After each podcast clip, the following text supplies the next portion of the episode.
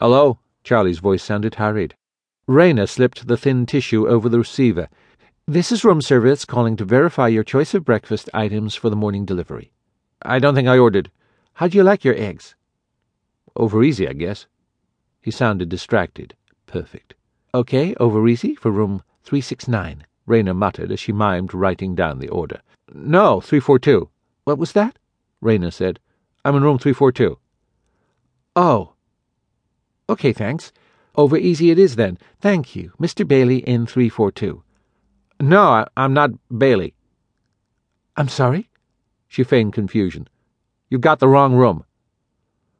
Oh, that must be why there's confusion about your ordering breakfast. So sorry to have troubled you, sir. Please enjoy your evening, she finished in a courteous, detached voice. Yeah.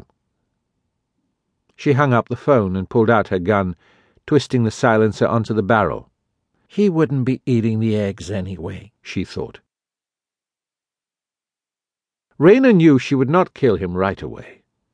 But this lush hotel was the perfect setting for it.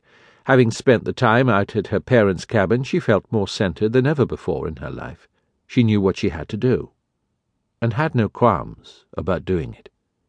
She had already mapped out the room location, and slid a slender camera beneath the door of the adjoining room, and determined it was vacant.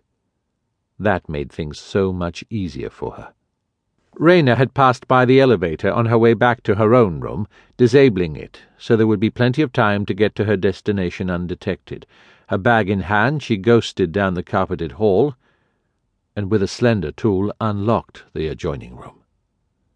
Working quickly, Rayna pulled on the cat suit with its rubberized, flexible feet, strapped on her harness, and took the climbing gear in hand. She went to the window and cranked it open, easily sliding her slender, now so flexible body between its bars. A few deft movements with her hand affixed the climbing gear, and she was safely suspended, out of view from anyone, unless they happened to be standing directly below and looking for her. She had become a black shadow that trailed the building wall. Charlie was a professional. He would recognize the room number ruse, especially after Betty had undoubtedly tipped him off.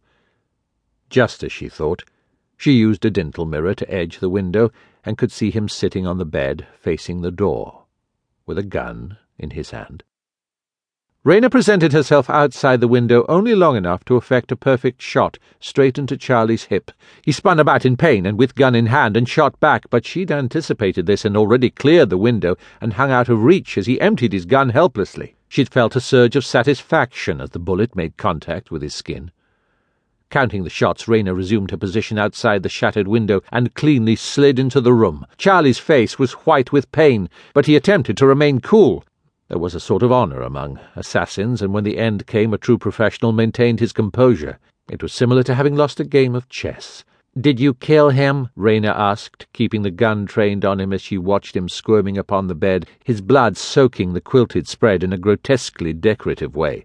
Oh, my God, he began. She kicked him in the wound hard. Did you kill Mark? Rayna, you don't. Ah, oh, can't understand what would have happened. Who'd you work for? What? Why is he stalling? she asked herself.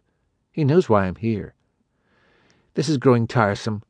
She stepped toward him and motioned for him to sit up, pointing to the edge of the bed. He did, as she indicated. Rayna noticed a red stream forming on the carpet below the edge of the bedspread.